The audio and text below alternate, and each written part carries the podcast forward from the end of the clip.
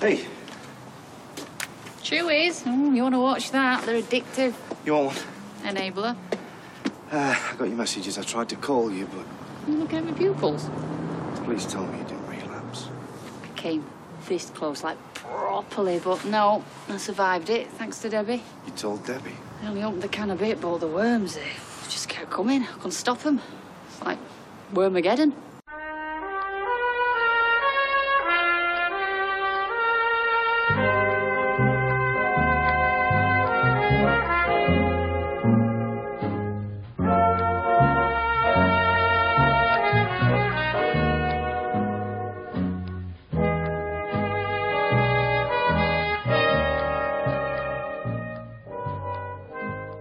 Welcome to episode 120 of the Talk of the Street, an unofficial Coronation Street catch-up podcast that spent so much time doing notes this week that didn't have time to write a proper intro. I'm Gavin. And like Abby, I had far too much cider last night. Oh, you did? Did you? Yeah, I drank most of that bottle. I had a glass out of it. It was very nice, It's very but dry. it's left my throat a little raggedy. Yeah. I think we got the news that RBG was gone.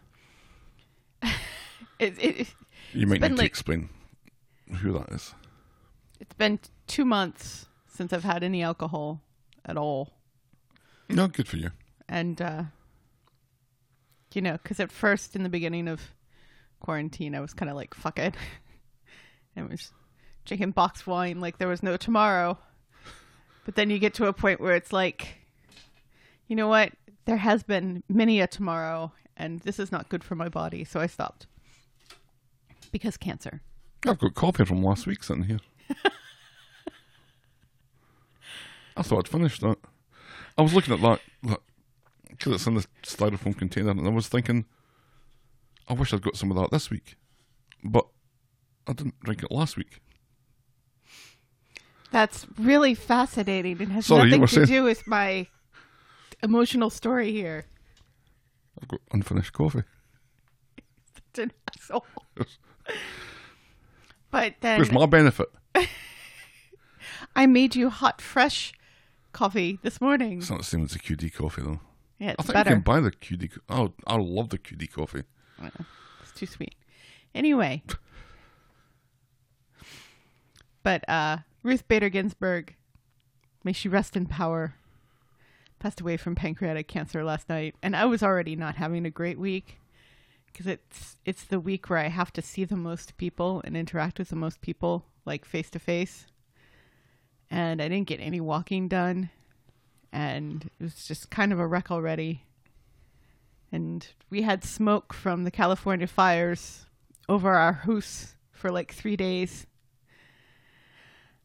It was it's it's not been a great week. So I I finally I I had bought this um I bought a growler of hard cider and a bottle of hard cider from from a cider mill up the way.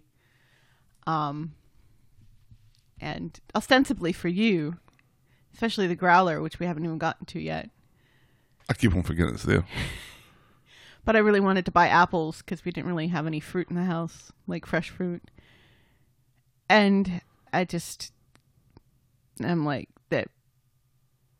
I, I kind of need this tonight.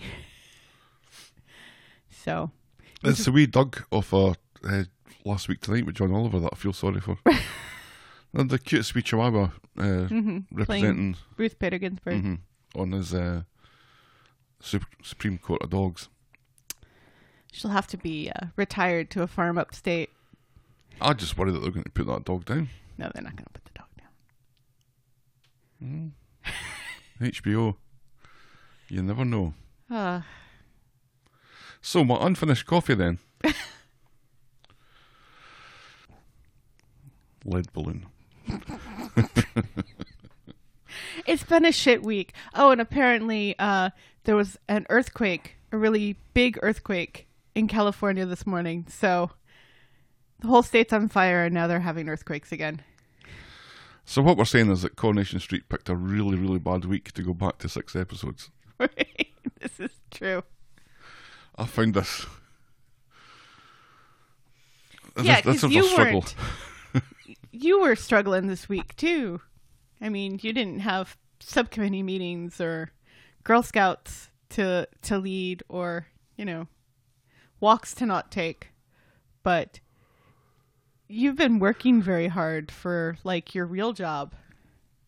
Yeah, a lot. to do. You've you've had to work overtime. Well, and that sucks in the best of times. yeah.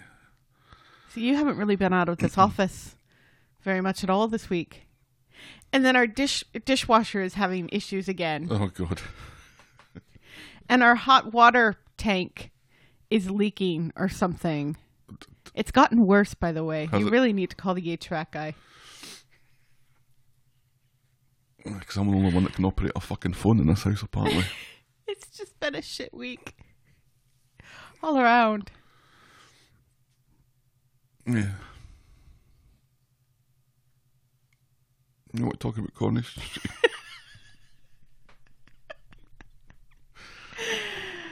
Uh, do I want to talk about a dying child and and abuse and and evil men trying to swindle people out of their homes? Sure. I I genuinely worry uh, about how much I can be bothered to keep up doing notes for six episodes a week. You'll be fine. We we might be on the down. You'll be fine. we, we might have crested. And, You'll be fine. And nobody noticed. You'll be fine. I mean, I totally understand because I still haven't gotten the It thing takes out so long to write these notes now. in the bar to get poems for this month. You're So halfway I- through Wednesday and you think, this is what I did for the week. yeah. I did this for a week. Right. So like is you're just not there mentally yet. It's like when school started back up, you know, and it's like we didn't have to do this and last spring we didn't have to do it as seriously, but now we have to do it seriously. You know? I don't know. And I felt like on Friday as well that you're, or like I'm, watching a scene, get to the end of the scene, can't remember how the scene started, have to go back and watch the scene again, realise that nothing much happened and I didn't really have to mention any of it. That happened more than once. Really? Yeah. Huh. My memory's just fucking shot these days. Sounds like it. Uh, We were so cheerful this morning. yeah. Happy September, everyone. Right, preamble. Let's get this. Let's, let's get this done, and, we can go on with our lives. Our sad, pretend that- miserable little lives. Pretend that none of this happened. Pretend the world's okay. hmm and We're not all fucked. Give us some of that fucking Corey news.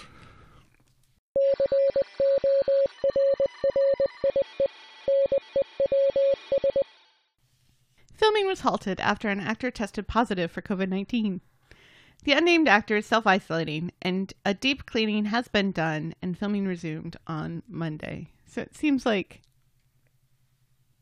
it was it was the briefest pause they could possibly do. They made a very big deal of it in the papers that it was like, oh, there's been an outbreak. I Like it was going to threaten the recording schedules again. And then you read it was like, oh, it's one unnamed person who's been in contact with two other people, apparently. Yeah, but who have those two people been in contact with? Mm.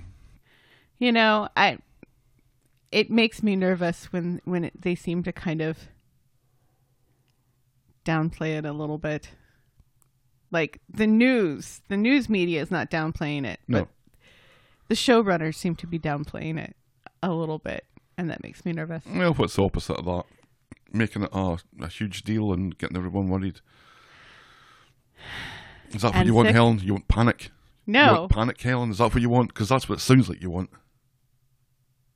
listen, Tucker Carlson, shut your pie hole over there. No, I just it seems like they would take a couple of days off more and you know, make sure that nobody else has it. And I don't know. Maybe they're doing that. Yeah. Always thinking the worst. I don't know. It's just I You're right. You don't know.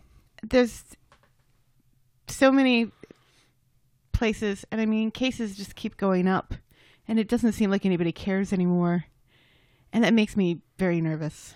No, no one gives a shit. I was driving through town on Wednesday when we have a this. I don't know if, if this is official or how this started, but there's a car show every Wednesday yeah, night it's unofficial. The city has nothing to do with it. on really. Main Street. They they get the guys they get the guys who play their guitar and sing over in Hamlin Square, which I don't think they're doing right now because singing is a super spreader. So people come from far and wide and park the car on Main Street, so you can't get parked on Main Street. I was I was going to uh, Dollar General or Yeah. Dollar Store to Family Dollar, right. because Dollar General is the one outside of town. I couldn't get parked outside of it because of all these people that come from far and wide to park their classic Corvettes and Stingrays and and then sit in lawn chairs and just stare at their car. and and with and sit really close to one another with no masks. Nobody had a mask on, and the pavement or the sidewalk rather, they, they were crammed. It was the busiest I've ever seen it. Mm-hmm. Yeah. Nobody had a mask. Meanwhile, Thanks very much, everyone. meanwhile Now cases take your fucking car and get to fuck. Meanwhile, cases in our county are going up by like 10 every day, and nobody seems to want to talk about it. And the Big Ten is having football games again, which is just going to be a fucking disaster. Sorry. Anyway, Anyway, getting back back, to- to, Back to whatever we were talking about. Coronation Street. Coronation Street. Um, Shobna Gulati, who played Sunita on the show, has revealed that she named Asha after her mother, who was suffering from dementia at the time. Shobna is currently uh, writing a book about her mother, uh, who died last November. So it's very interesting that the show allowed her to name her twins. She got to name the characters. Yeah, she got to name them.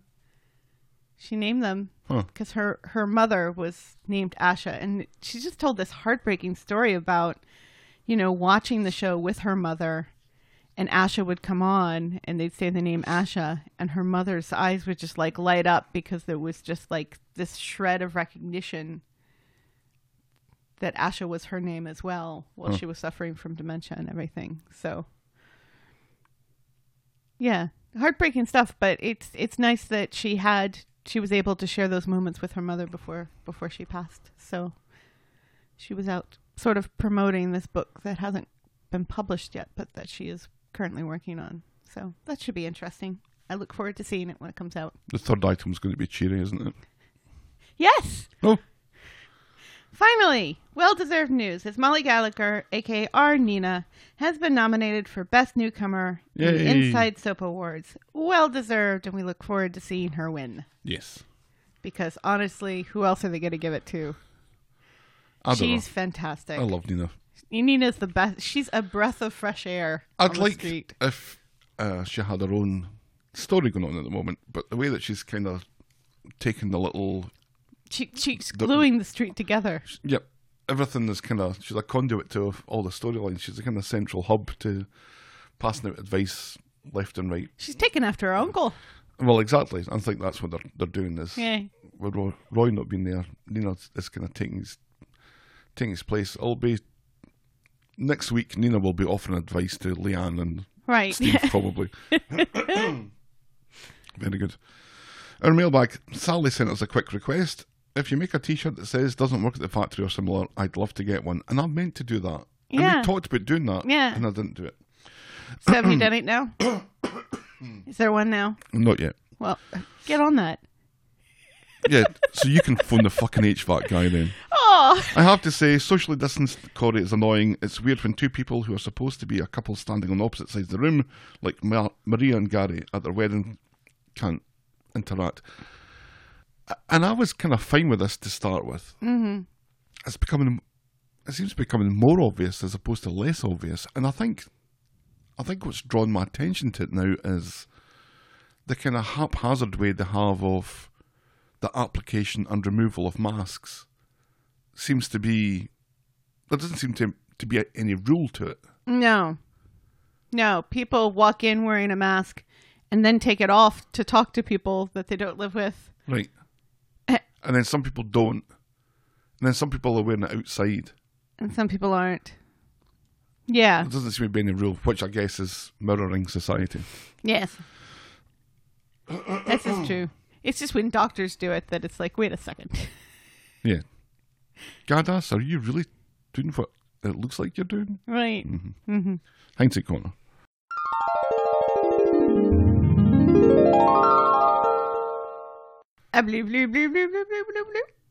I realised last week that I answered your question about Bond girls incorrectly. I thought you asked who my favourite Bond girl was, but you asked my favourite Bond girl name.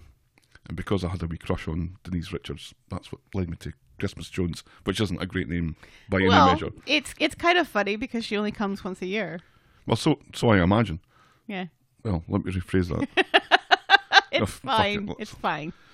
So my favourite names would have to be something like Plenty O'Toole from Diamonds Are Forever, or Holly Goodhead from Moonraker. Plenty O'Toole probably has to take it because Plenty isn't a real name. No. And now, this.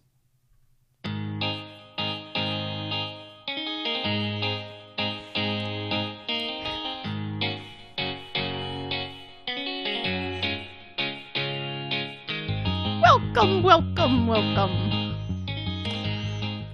Welcome to last year tonight, this morning, with me, John Oliver. Just enough time to talk about the Queen of Hearts. This was Mary's view of Princess Diana. Ugh. Oh.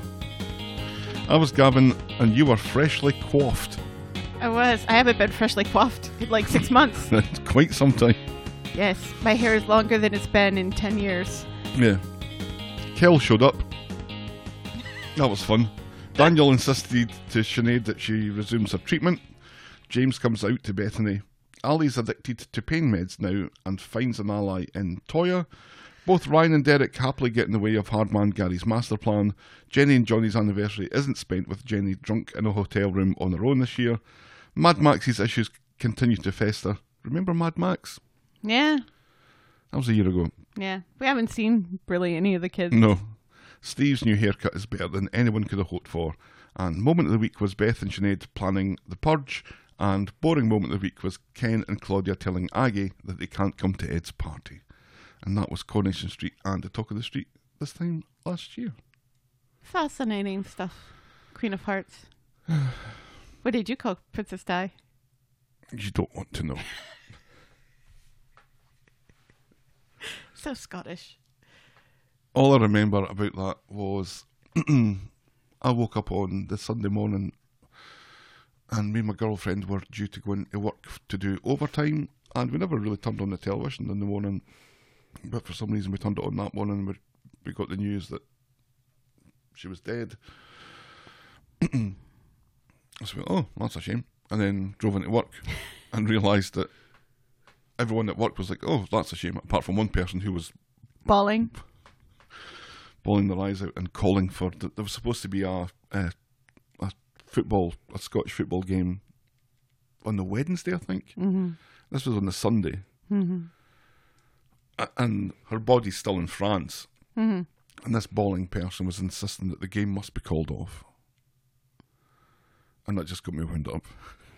And that's kind of formed my opinion of the whole thing since then. And I also remember I've picked a scab here. I also remember uh, a guy uh, for ITV News who was standing in a line to uh, sign the book of condolence that they had. Uh huh. And the line was so long that he was standing there for 12 hours. and he said at the end, and once I got to the front, I didn't know what to write. I'm like, you had 12 fucking hours to think about what to write. oh, just I thought it was a hoax. the country just went Bonkers. well, sections of the country Well. went bonkers. a part of the kingdom went bonkers. Well, I'm, I'm sure there was people that were upset about it Yeah. in other places, but the, the, there was just a section just went.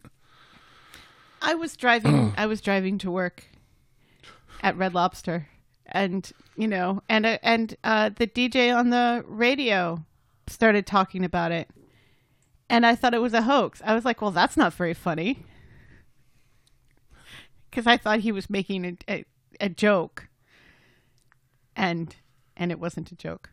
I watched the funeral though. I watched Elton John sing uh, "England's Rose." I did not. I watched the wedding too, and I was really, really tiny. I have I a was memory of watching that. I was quite young, but I remember watching it quite early in the morning. I have, well, it must have been because I remember getting woken up by my mum who was telling me it was about to start.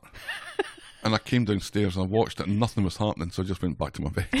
and that was about maybe 10 or 11 o'clock. Yeah. I think they maybe got married at noon. Yeah. I just remember that veil. That was a mighty veil. And train. Anyway, we've got enough to fucking be talking about without all this. Shall we dive in, my dear? Yes, please. Timbot 4000 says the six episodes a week pishes for the birds. Yeah. Yeah, yeah, I agree. Maybe somebody else needs to get coronavirus on on in the cast and then and then maybe they'll go back. Our first storyline this morning is Oliver, and my notes for this, I think, are about as long as my notes are usually for a week. That's oh, fine. It's, m- is it It's fine. fine? It's fine. It's mighty. It's fine. Isn't this also the last story of the week? No. What was the last story of the week? Uh, Kev and Deb and Abby. Oh, that's right. And I got really mad at Kev, which we'll talk about eventually. On Monday, Nick is stalking Natasha on Friends Connect in the factory while, uh, when Sarah comes in and asks about Oliver. Leanne is by his side, morning, noon, and night, says Nick, and he can't do it. He needs a break. Sarah leaves him to it, and Nick is back on Friends Connect and is now looking at birthday photos of Natasha's son, Sam. Who doesn't look anything like Nick. Not so much. At the hospital, Steve and Leanne are chatting about Toya's assessment and how she won't be visiting today because of it. Not to worry, once the tubes are out, Oliver will, will be home. And Steve clutches his collar a wee bit. Yeah. There was a lot of collar clutching around Leanne this week. Yeah. Toya's home with some flowers and is appalled to find uh, Imran lounging around in, in his own filth, listening to music. She likens the flat to a rave on a landfill site. you, want, you want to come to our house once in a while then. Imran agrees to tidy up, and Toya is stressed out of her tits about her assessment. Karen wants to talk about Susie. Imran advises telling the truth. It's the easiest for everyone. So later, Steve and Leanne are chatting about missing the holiday. Steve doesn't mind too much as he doesn't like driving. You're a taxi driver, says Leanne. Right, yeah, it's it's like a like a chef doesn't like to cook at home because that's his job. He prefers the bits in between, just sitting in the car, eating pasties and staring into space. the doc comes in uh, and they're going to seduce, they're going to reduce the medication, and if that goes well, get them tubes out. What? You said seduce the medication at first. That's what's that's what's written down. Seduce. Meanwhile, Nick has found Natasha's phone number. He wants to meet up to talk about his son, and Natasha immediately hangs up on him. With the assessment, Karen is asking some tough questions. They need to know that Toya will be able to let go of a kid that they managed to place elsewhere. Toya is very honest. It doesn't sound very good that Toya went down that route on an offhand comment from Eva. Toya doesn't think this about completing herself anymore. She's accepted that she's complete now, without her own kid. This doesn't define her anymore, and she has a lot to give. And I thought that was really good. It was really nice. I liked how they uh, didn't skirt around it because it looked like they were going to. With the whole initial assessment thing, where it sounded like the Susie thing wasn't going to be a problem, and you're Right. thinking, well, it should be a problem. This should be something that people quiz her about. Right, yeah. And this should have been part of the first assessment, not Right. you know, now. And she had a good response to it. She did have a very good response to it, you know. And I mean, it's not like it's not like she was Jenny stealing somebody else's kid. You know, this is something that she and Eva, you know, cooked up together and it was Eva's kid and Eva was fine with it at first. Or she thought she was going to be. yeah. So There was a huge amount of deceit to everyone else round about it, but Right. at the core of it, there was an agreement. right. between the actual mother and Right. yeah. So I like the way that the whole uh, definition of toy. I thought that uh, came across very well. this is this is why I can't even consider like fostering animals. I can't I can't imagine giving time to a living creature and then having to let it go. In the flat, Nick is on the phone to Leanne and is halfway out the door when Natasha shows up and just wanders in. Apparently, a delivery man let her up the stairs. Yeah. Still tangled up in Gail's apron strings, uh, she says. It's a long story, says Nick. Uh, she came round to set him straight. He admits to snooping online. She says Sam isn't his son. She met someone called Andy after she left and got knocked up. They're still together. It was a fairy tale. Just like this story, says Nick. There is no Andy. Friends Connect confirmed that she isn't in a relationship, so let's start again. Right. Yeah. It. I don't like. I don't. I don't. I don't like this. Because you know he's like basically yelling at her, calling her a liar, until she tells him what he wants to hear, and then all of a sudden she's not a liar anymore, and it's like, oh, see, well, this confirms that it's Nick's kid. No, no. Oh, When you're a woman, Helen, Helen. no, no, no, no, no. I just the way that they did it. Every woman in the world has been in a situation where she's trying to tell a man something, and the man is insisting that what she's saying isn't true, and starts yelling at her and berating her and threatening her until she tells the man what he wants to hear, and then he stops. And that's exactly what happened here. So even if it really is Nick's kid, the way they framed it, you know, with him stalking her online and insisting the only way she could possibly have had this child is if it's his child, it's just really icky and uncomfortable. Is what I'm saying. Even if she is lying. Right. Well, she could be lying either way. If we're saying this woman is a liar, she lies all the time, she's a psycho. Don't think I would say then- that. We're we're just well, that she's a liar. Sarah calls her that. I think she be, she had psychotic behaviour in the past. Right. Yeah. But when eh, to say, "Oh, this person can't be trusted," until that person tells you what you want to hear, and then all of a sudden this person can be trusted. Eh, you know, it's just I don't know. Up at the hospital, Leanne and Steve are arguing over whether Old MacDonald was a suitable bedtime story. or Song. song. Steve thinks it was. Leanne starts singing what she claims to be Oliver's favourite, You Are My Sunshine. So she starts singing, and Steve uh, is asked to join in, and he reluctantly agrees until Leanne says, This is for Oliver. It's heartbreaking. And they stop before the Please Don't Take My Sunshine Away bit. Hmm. That was quite upsetting. Yes, I used to sing that to the kids. What was I crying at last night? What word were you crying at last night? I think it was a recipe. The one thing Oh that's God, supposed to make you I think happy. it might have been Richard Herring's podcast. What was it? Oh, anyway, it doesn't matter. Anyway, Back at the flat, Natasha admits Nick is Sam's father, but not his dad. She's unsurprised to learn that he's now with Leanne, and Nick explains the current setup, and he loves Oliver, and it's killing him watching him suffer. He cares about Natasha and Sam, but it's a lot to take in. Natasha says that he was the one who picked at the scab, and Nick wants to speak to Leanne and get back to her. She wants him. She wants him. It's either hundred percent in or hundred percent out. Take your pick. Mm-hmm. At the hospital, the doctor has Steve and Leanne in their office. Oliver is seizing again, and without sedation, he's going to have them constantly. They're out of control and will never go away naturally. Life support is the only thing keeping them alive.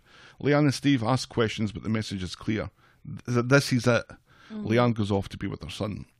And back at the flat, Imran comes home to find Toya day drinking. He reckons that it must have went badly, but Toya does that thing where you make out that something's happened, but actually the opposite thing has happened. Mm-hmm. Karen will be strong, strongly recommending that they get her approved. Toya, Toya was honest like he advised, and then Leanne calls. Oh, there's a sparkle gone from their day. Hmm. Nick is at the hospital now. Leanne thinks that the doctors have given up, but she refuses to do so. He advises tact, but she's not in the mood to listen. They're trying to kill her son, she says. Then Tracy's at the hospital trying to make things better. Steve says that they've come up with a strategy, but uh, Tracy says that there's no hope. Steve wants to get experts involved. Tracy points out that the doctor is an expert, and in the ICU, Leanne is looking at uh, for third, fourth, and fifth opinions until they can find someone who can save her son. Nick doesn't think there is a miracle cure out there. Leanne thinks they need to look harder and spend every penny until they find one. Yep. Once again, you know, we're we're gonna keep asking until somebody tells us what we want to hear. Mhm. Mhm. But this is, is this one okay? No, Because it's Leanne. no, Okay. no, because it's just gonna cause more suffering for that poor child, and also they're going to be ripped off. Yeah, it's a difficult situation, obviously, Yes. but I don't think at this point in the week that Leanne's hearing what anybody's telling her No.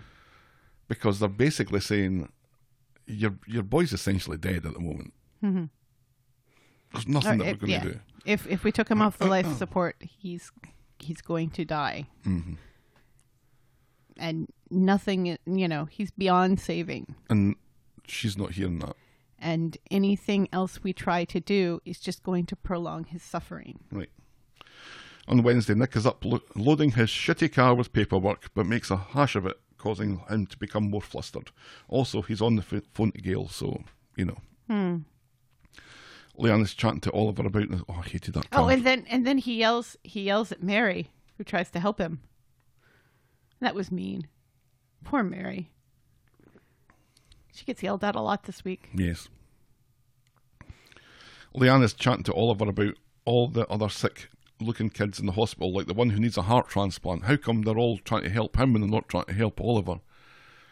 Because the situations aren't the same. Right. Yeah. The doctor says a specialist is coming in today to make sure that they haven't missed anything. A second opinion at last, says Leanne. And Leanne is quick to leap on it as a different opinion equals a better opinion. The doctor reminds her that Oliver is a very, very sick boy. And she says that she knows that. Later, Nick is there and Leanne is thinking that because Oliver doesn't look unwell, this second opinion is bound to be good news. Then Nick has some news of, of his own. He's been digging around on the internet and has found a German hospital who treats kids like Oliver with some experimental treatment. It's always it's always Germany. Mm. Leanne knew Leanne knew it and leaps on this now. She rushes off to tell Steve, leaving Nick clutching his mask. So Leanne is alone, leading, reading her wee pamphlet when a woman comes in. It's a woman who is the mother of the kid who needs a heart transplant, wouldn't you know it? And they found a heart, and the consultant is uh, thinking that there's going to be a decent chance that this boy is going to lead a normal life, and they're going to operate today. Yay. Says this exposition woman, who just then wanders away and leaves Leanne with her thoughts. Leanne has arranged a phone consultancy with a Dr. Schmitz from this German hospital. Apparently, he'll come over to get all of Oliver's medical history and give him, give him an examination. Then the British doctor comes in and asks to speak to them in 20 minutes' time. They've got the second opinion. They found that Oliver can't breathe on his own, he will never be able to, and there's irreversible brain damage coming from the seizures. It's about time to talk about switching off the life support. Yeah. The doctor continues to paint a very bleak uh, picture of the future for Oliver, while Leanne refuses to accept that there's nothing that they can do, and they're just going to let him die. Meanwhile, Steve is more upset that he'll never get a chance to say goodbye. I thought that was quite interesting. The, the kind of the the pragmatic and the idealistic approaches that Steve and Leanne are showing Right. separately. That Steve is very much thinking Very pragmatically. of the this is what I would this is what I'm not going to be able to do. Right. While Leanne is still in denial and Yeah. you know And typically it's the other way around. That Leanne is the more sensible parent here. yeah. Steve's the more grounded one. Yeah. Who'd have thunk? Mm-hmm. So It this is is quite wh- heartbreaking, though. You know what Steve says about not going to be able to say goodbye because he's too far gone to say goodbye. Mhm. He's never going to wake up. No. And this is when Leanne brings up the foreign doctor plan. The doc understands that Leanne wants to explore every avenue, but Oliver really is all kinds of fucked here. Leanne still refuses to accept that they can help other wee boys, but not hers. The doc goes through some of the things that Oliver has in his future, but Leanne doesn't want to talk about it anymore until she's spoken with Herr Schmitz. She and Steve need to stay strong. Dr. Schmidt. Yeah. I fancied saying her. Hmm. Leanne fills Nick in on the Dr. Schmitz thing, calling it the single most important thing that Nick's ever done for her. No matter how much it costs or how long it takes, they're going to help Oliver. She doesn't know what she would do without him, and then in the next breath, he has to leave to take care of something at the factory, leaving her alone. Right. it's the the way that Ben Price is playing this, or the way that the, the Nick character is playing this, is um, it kind of catches you a little bit because he looks kind of distraught and upset and like his mind's going at a million miles an hour about the Oliver thing, but but it isn't really, It's or really- it is at least partly, but it's mo- It's also about the Sam thing. Right. And she's interpreting it as his reaction to the Oliver thing because she mm-hmm. doesn't know about the Sam thing. But the reason why Nick's upset isn't the reason why you think Nick's upset, or at least not 100% of it. Right. I kind of kept on catching myself thinking that, oh, Nick's, Nick's playing the, uh, the upset stepdad really, really well here. Hmm. And he is playing, he's playing something well, but it's not the upset stepdad, or at least not 100% that. Yeah. It's quite interesting. It's not just that. Right. So later, later, Leanne has Dr. Schmitz on the speakerphone, and it sounds very much like it's Nick in the factory doing a German accent. We have ways of making you talk. It is, it is the, the German Timbot that's on Uh. the phone. He asks about the medication, and Leanne uh, paints a far rosier picture of how Oliver was getting on at home. Steve looks on with disbelief. Dr. Schmitz asks how frequent the seizures were. How frequent are the seizures uh, at home? And Leanne again downplays it. The doctor thinks it seems like Oliver is a prime candidate for the treatment. One wonders if he knows anything about the current condition of the kid, and he's bound to find out. So he'll speak with the consultant and then fly out, which for which there will be a fee. And Leanne doesn't care, and nor does she care when Steve asks how much the treatment will cost. So Nick's back at the hospital and phones Natasha, and later they meet back at the flat. Nick explains about Oliver in the hospital turning off the life support, so this isn't a great time to start a relationship with his son. Natasha understands. She And looks very- relieved. yeah. Nick doesn't want Sam to think that he doesn't care. If things were different, says Nick. She wants to give him a card that Sam made, and Nick, very sensibly, asks Natasha to keep a hold of it, because if he had that card, Yeah. you are but a pound to a penny that Liam was going to find it. Yeah. Good luck, Natasha says as she leaves. And outside, in the hospital, outside the um, the office, Steve needs to talk about Leanne lying to the doctor. He's considering to give treatment under false pretenses, says Steve, but Leanne doesn't care. They're in a nightmare right now. And then Leanne gets a text from our Bavarian doctor friend. The treatment is going to cost half a million pounds Yeah. 500,000 pounds.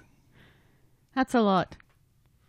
for a for a boy who's like ninety nine percent dead. Uh, one one wonders because he says he has to speak to Oliver's actual doctors who are treating him right now Right. first. One would think that they would tell him, "Yeah, this isn't this isn't worth coming over for." Right. But it doesn't seem like he's talked to them yet all No. week. Not yet. I would have thought they would have talked to The doctors first. first. Yeah. Yeah. It's very fishy. Because this is just some guy that Nick's found on the internet. Right. With a weird German accent. I was I was almost convinced it was Ben Price that was doing that German voice. And I thought the fact that they're not in the same room, Uh huh. wouldn't this be an interesting twist? And why would Nick be doing that? Why would Nick be impersonating a German doctor? To what end?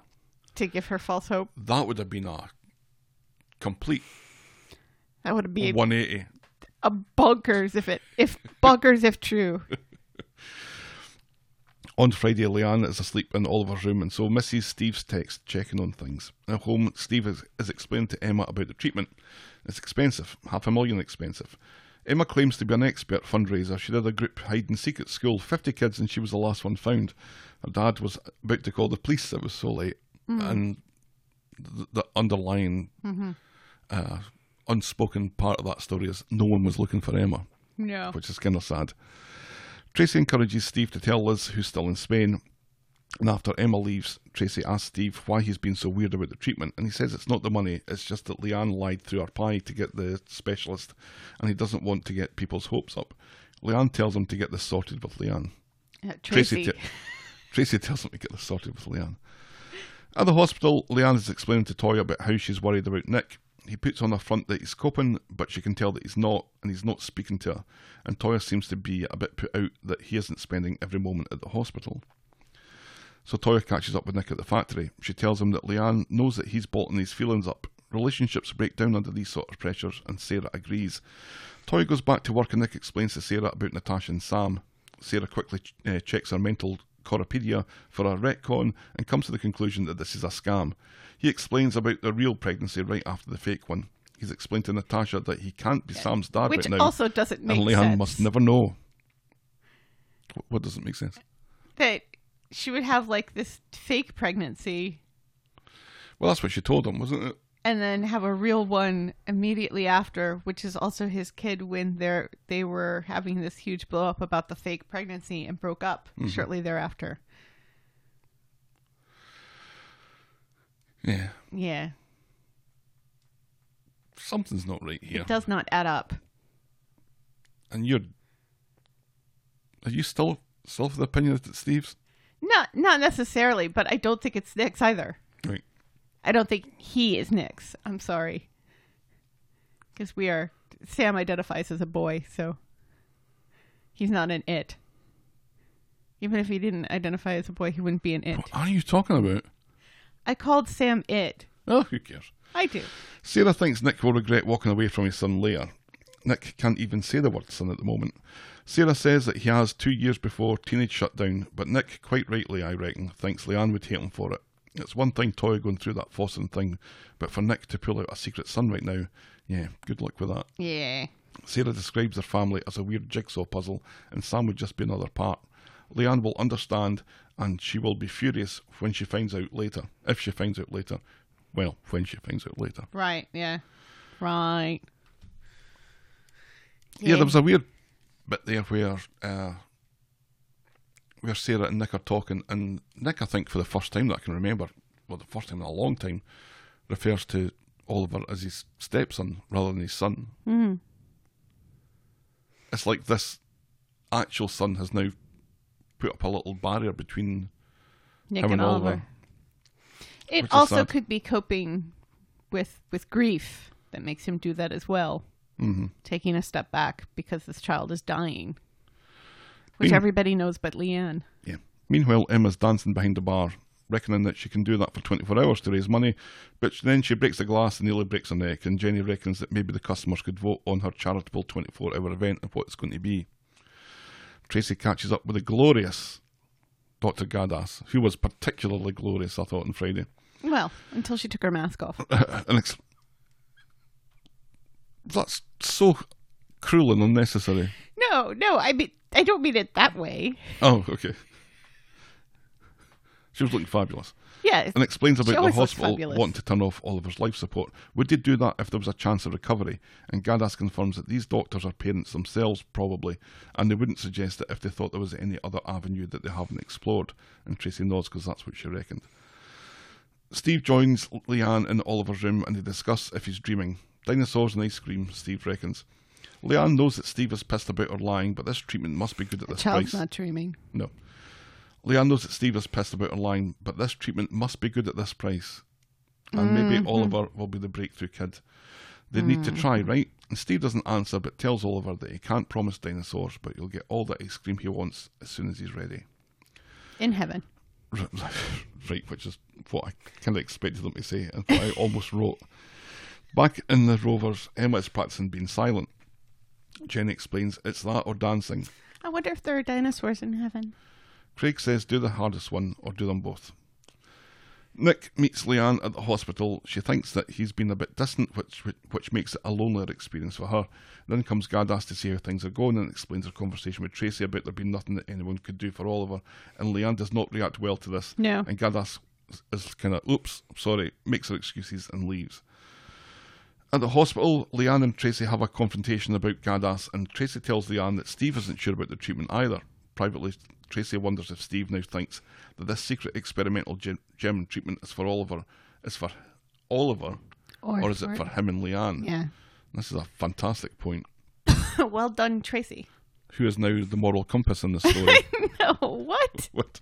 How did that happen? Elsewhere, Nick tries to calm Leanne, who is furious at Steve acting one way in front of her and another way in front of Tracy, saying sometimes it's hard for people to be honest. She's about to press him on this when Steve comes in and uh, he's been the best Steve that he can be. They need to be honest with Dr. Schmitz. He will always have Oliver's back, but refuses to see him suffer through anything unnecessary because of their lies. And sad, Leanne nods. So she calls the doctor and comes clean, and it sounds like it hasn't changed anything, and he still plans to examine Oliver himself. Yeah. Yeah. This. This is my experience of American medicine. They will check anything that you want them to check, whether they think that you need it or not. They will prescribe you any medication whether you think that you want it or not, because at the end of the day, they're getting paid for it. And the more that they can write, the more they get paid. That's That- very cynical of you. It is absolutely my experience. That time that I went in to get my uh, ingrown toenail removed, Uh-huh. she wanted to do the same on the other toe. There was nothing wrong with the other toe. The other toe was fine. The other toe is still fine. She wanted to do the same because they trimmed down the edges, mm-hmm. made the toe toenails thinner. She mm-hmm. wanted to do that to the other toe. I didn't ask her to do it. Mm-hmm. She said, "Well, I'll balance them up." Which is true. It would balance them up.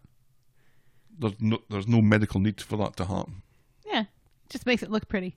No, it doesn't. It makes it makes it look, if anything, it makes me have two ugly toes as opposed to one. Just so she could get an extra. What they'd probably charge maybe two or three hundred bucks for that. Eh. Insurance would pay it though. Probably. I don't know. They get paid. That's the bottom line. They get paid. That daughter gets paid. They will. They will give you anything you want. If you go in, Not anything. And not everything. well, it, it's, if you wanted, uh, I've had to fight tooth and nail to get treated for things that I actually knew I had. Hmm. So I don't no, know. that, that this whole the private medical industry is just so fucked up. It does it does seem very odd though that the doctor's like well, the seizures really have nothing to do with it. When the seizures Have everything to do with absolutely. Mm-hmm. have everything to do with it. Is is my issue with this. So everyone's relieved, and Tracy catches Steve on his own. She was listening at the door and thinks it's odd that they didn't ask more questions. Tracy isn't the first person to suggest they could find the money somewhere, which is remarkable because it's like half a million. If you could find that somewhere, why haven't you found it somewhere already? Well, they But- didn't have anything to pay for it, to pay half a million for. If you have means to get half a million easily, and you don't do it, Well, if you have no reason to, they can they can get it by like fundraising and stuff and and begging their neighbors and guilting their neighbors into Tracy thinks the doctors would want to be sure. There's more hopes, more hoops to go through, says Steve. This is just the start. And later, Leanne thanks Nick for keeping how he felt about her lying to the German doctor and protecting her. Otherwise, she'd have felt totally abandoned. And Nick nods and seems to think, German doctor? Is that what we're talking about? His mind is on Sam a right. little bit, isn't it? Yeah. Yeah. And that's as far as we get with that. And oh my god, that was epic. Oh, And that took oh, that didn't take as long as I thought it was going to take. oh well, good. Let's move on. Well, we want to talk a little bit about this, don't we? I, I I am I am fearful that this whole German doctor thing is a is a scam. And you know, It's a pointless scam. It's like. Well you- once once I'm- the German doctor gets the money, then he can just disappear with a suitcase, he's he, he's in He's- another country. he's running And away also, with a suitcase with the, with pound pound notes falling out of it. And also, there's a pandemic on. We can't get Liz back from Spain, and I know that there's like real life reasons why we can't get Liz back from Spain. But this German doctor can hop back and forth. No. Uh. no. No. What was I going to say? My hope is that something awful happens that makes Leanne realize that this poor child is suffering, and she finally agrees to turn off the machines. Well, the doctor can't make it for a few weeks. He says Right. so. Lots can happen We to think this is going to get better in a few weeks. No. Kind, And- it kind of reminded me of my mum when it- she was in the hospital in Glasgow, and she was so sick that they couldn't move her 26 miles to Falkirk to be closer to her friends and her family Right. because she wouldn't have survived the the ambulance ride. That's what That's how twenty miles. Right, Yeah. half an hour. That's how sick she was, and I get the impression that that Oliver is as sick and is getting sicker. If not more sick. So And they're gonna fly him to Germany during a pandemic? No. or are they going to do the treatment in Weatherfield? But And if so, are the Weatherfield doctors going to allow this to happen? Because this is right. And how long this is weird. how long is that hospital in Weatherfield going to allow them to stay in that room with the life support that they have already said is not helping. How far does the NHS go in this Uh, there, have situation? been, there have been many heartbreaking cases like this where where the the hospital or the doctors have had to go to get the court right, to agree to turn off against the parents' wishes. And, right. And you know, I you rem- can I- you yeah. can be sympathetic about those sort of situations, but but you have to ask why aren't you listening to doctors' opinions? And I guess what, what if you're in this situation, I'm sure it becomes completely different. But Right, but yeah. I being mean, a kind of impartial outsider looking in on those sort of situations and trying to have a not a, a dispassionate right. uh, view on matters. It's like, well, you're just extending The suffering, suffering. Right. to, to to To what end? to hold off your heartbreaking until right. for a month or two. Meanwhile, your heart is still breaking because you're watching your child suffer. Right. I don't know. I, I give uh, Jane Danson all, all the props that she deserves for Right. for her performance. Oh, yes. She's playing this very well. She did, she did it very well. I, I have I- I have reservations about the character's motivations during this because she was like this, and then she seemed to to come round a few weeks ago, and now Mm-hmm. she's gone, she's reverted back to this yes. I don't like it. inability to listen to people. Right. I think Steve actually deserves more than a, a pat in the back Absolutely. for his uh, his performances here. He's been quite understated and Mm-hmm. gnawing on his uh, fingernails and his knuckles a little bit, and, And chewing his lip. he's done a good job. Yes. And like I said, I, I enjoyed Nick's performance, although I don't think he's reacting to what we think he's reacting to. Right. And I mean, that's the beauty of that performance is that we as the audience know that there's a lot more going on than meets the eye Right. for him. And I think that makes it better. Our next storyline this morning on your Todd. On Monday, Mary bumps into Billy. Sean has filled Mary in on Kel and asks how Paul took the news. Billy wants to be sure who the John Doe is, and Mary thinks he and Paul could help in their inquiries. Or if not, Mary would be happy to help. Every Cagney needs a Lacey, she says. In other words, she's bored doing what she's doing. Right. I like I like that though. Which one would be Cagney and which one would be Lacey? Which one was which? Cagney was the. Cagney was a blonde, right? That was. She was a kind of sassy. Yeah. So that'd be Glamorous one. Billy. And then Tyne Daly pay, played Yeah. Yeah. Lacey, who was a kind of Brooklyn yeah. married to Hoivy. Mary Mary would be Tyne Daly. Yes. The brilliant Tyne Daly. Billy and Mary turn up at the station. Sharon Gless, I think, was Cagney. Hmm. I don't know why that's in my brain. For what reason is that hanging about in my brain? Just in case I need it. Just in case I need it now. Right, yes. I'm done with it. I can go away now. so Billy and Mary turn up to the station to talk about the body in the canal. Billy might know who it is. After the visit, Billy is no further forward, uh, but the police have said that they'll be in touch. Mary thinks Paul deserves the truth, which Paul overhears because he's just round the corner. Right, of truth about what? So in the community garden, Billy has told Paul, who doesn't appear to have taken the news too well. Paul is expecting a phone call then. This was finished. Kel should have left it alone, and now that he's dead, he's still fucking with Paul's brain. Paul leaves, he needs some time alone. At- Gemma's, Bernie is berating her daughter for ironing baby clothes. There's just no need. And then there's a knock at the door, and it's Billy. He's there looking for Paul, who hasn't been answering his phone. He's forced to explain what happened. Bernie thinks that he just needs time to clear his head, but good riddance to bad rubbish as far as Kel's concerned. And Mary's talking to her flowers outside the florist when Paul comes by with a carry out. He's already nine sheets to the wind, and she tells him it's not the answer and explains that she's a survivor too. Mary says there might not be right answers, but that doesn't mean that you have to embrace the wrong ones. But Paul is too pissed that Billy lied to him. And Billy finds Paul in the community garden. Billy knows that this is going to be difficult to deal with, but Paul thinks otherwise. He hopes that Kel is dead. Forgiveness might be Billy's deal, but it isn't Paul's, and he's happy to piss on Kel's grave. Yeah. Paul makes multiple references to Billy's boss, Yes. referring to the man upstairs. the, the archdeacon. or whoever. Right. On Wednesday, Billy and Paul are arguing outside. Billy begs not to be shut out. Paul says they don't know if it was Kel, and if it was, he'd be glad. Then some weird guy shows up wanting a word with Paul.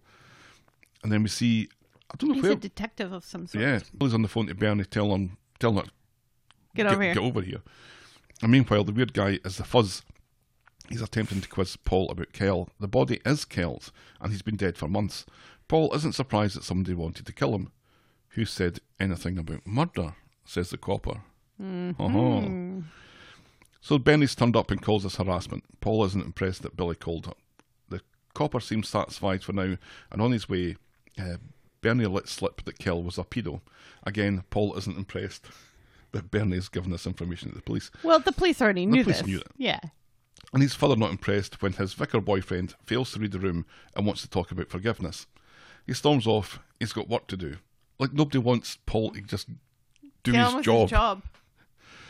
Billy catches up with Bernie in the Rovers. He can't get hold of Paul again, and Bernie says that he'll have gone into himself to work this out on his own. Billy thinks his reaction to the murder thing was weird, and Bernie takes offence at this. What exactly are you implying? she asks. And he backs off, but looks like he very clearly thinks that Paul is responsible for Kel's death. Mm-hmm.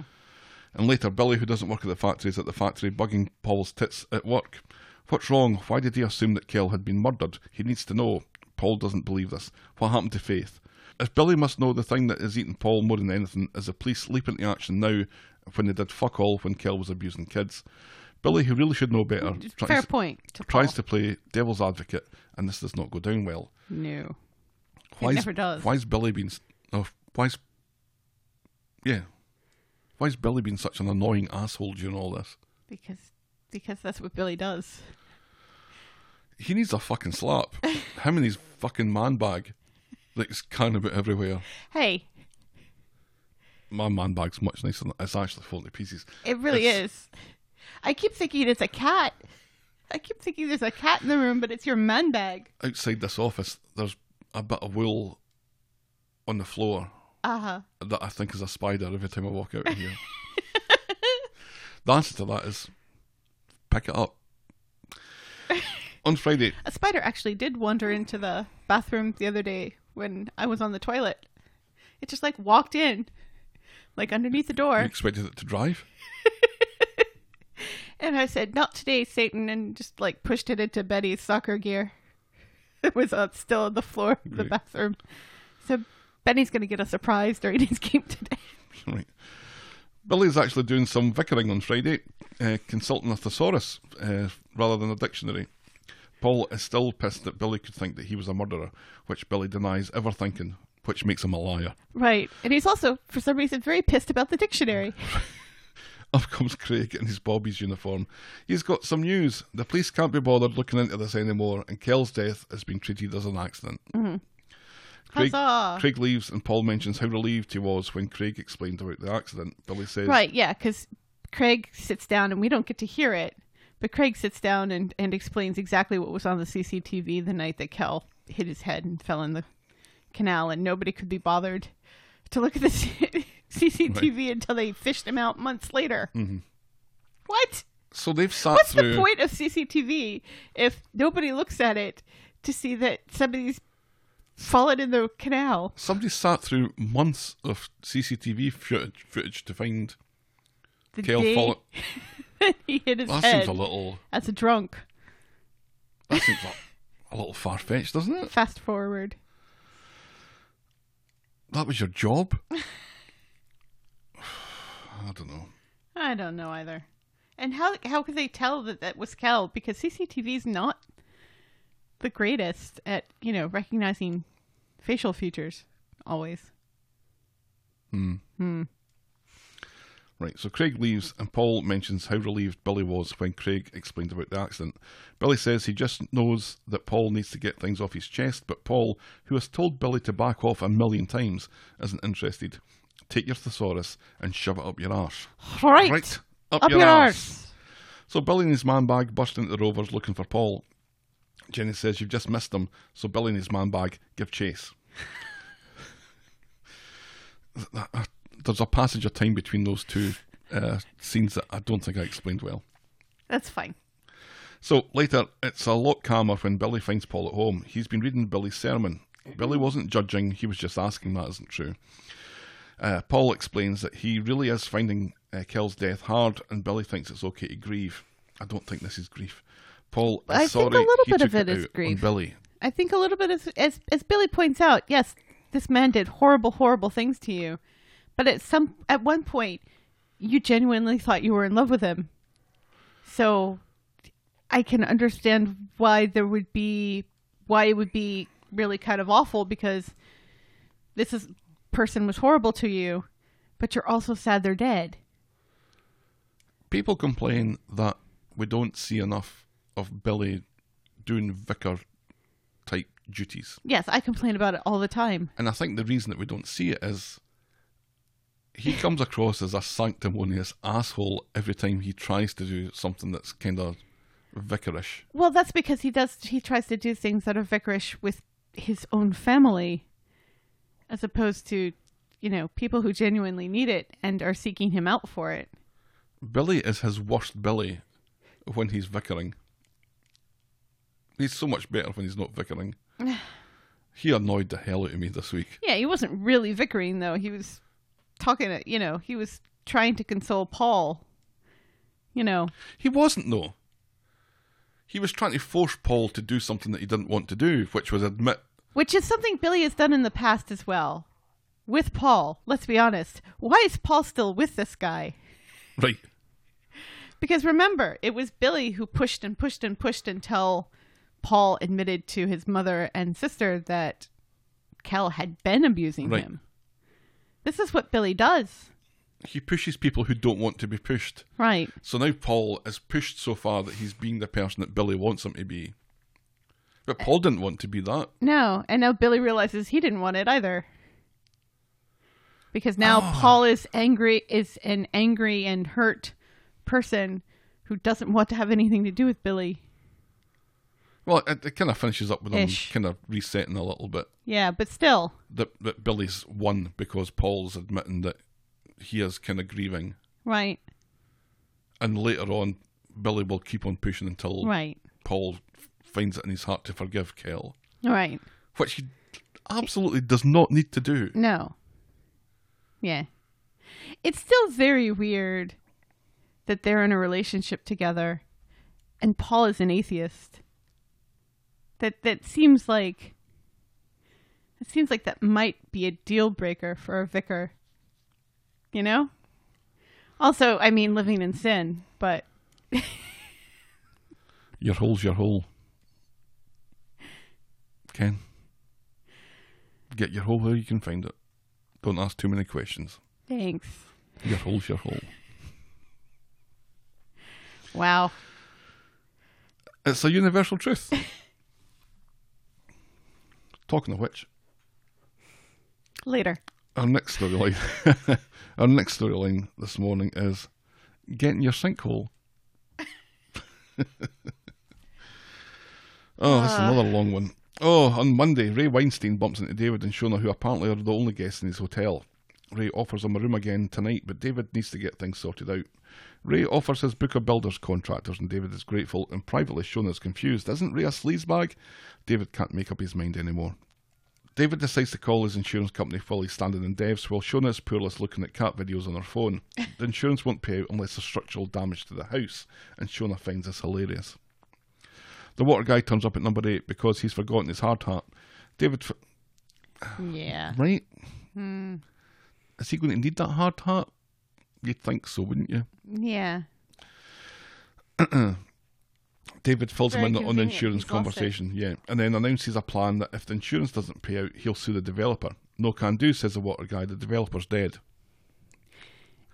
So Really? And d- David doesn't check, you know, doesn't double check that this is true and that there's not, you know, a chain of command because the developer may be dead, but that doesn't necessarily mean the company that the developer worked for when he developed anymore, it right. doesn't exist. Yeah. Or that there's not somebody who is in charge of these developments after the developer died. Hmm.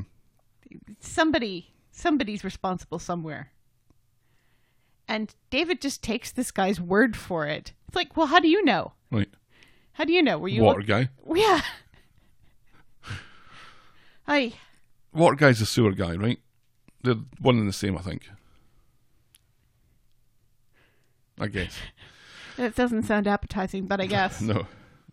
David turns up to speak with Ray. Ray says insurers are like uh, pinning jelly to a wall. David thinks there's nothing uh, they're going to do until the structural guys have assessed it. David asks for a room again, and Ray is happy to oblige and offers David a beer, which he somewhat reluctantly agrees to. So they're enjoying their beers as David talks about Barney, his best friend buried in the garden. It was a rabbit. And Ray laughs and gets another couple of beers out, but he's looked kind of vaguely interested for a moment there. And he brings up the subject of money. He can't be earning because of sorting all this shite out. Ray has a proposition for David. He can put in a word uh, for with a mate in the property game.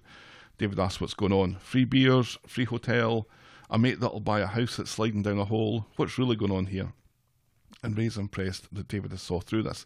He explains that thanks to Michelle and Bethany, everyone thinks that he's a total cunt.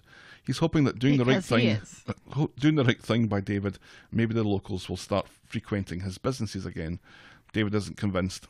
Buy a wreck of a house to sell some dodgy lasagna. Ray insists that he's on the up and up, and David says he will think about it. Yeah, it, plenty of people go in there for their takeaways during the pandemic. This is he's so full of shit. Right. On Wednesday, David, who doesn't work at the factory, is at the factory explaining that the conversation that he had with Ray about buying the house to Sarah. Sarah is suspicious, but David thinks it's a PR exercise, and the engineer is going to come out today. So we don't see that, thankfully. And the engineer has been, and David corners Adam and Devs looking for advice, but everything that Adam suggests is something that David's already tried and got fuck all out of. The engineer says the insurance won't pay out because there's no damage to the house. Right. The water company blame the developer. The developer's dead, but someone's got to be liable, and it's not David. Adam is fresh out of ideas. I don't think he's really thinking too hard about this. No. Good luck, David, he says. So Nina is cleaning sauce off Ray's windows, but not like that. She- Roy's windows. What did I say? You said Ray. Nina is cleaning sauce off Ray's windows. I've said that again. Nina is cleaning sauce off Roy's windows, but not like that. She and Shona chat about the other night. Shona didn't get her whole, but she enjoyed hanging out with David.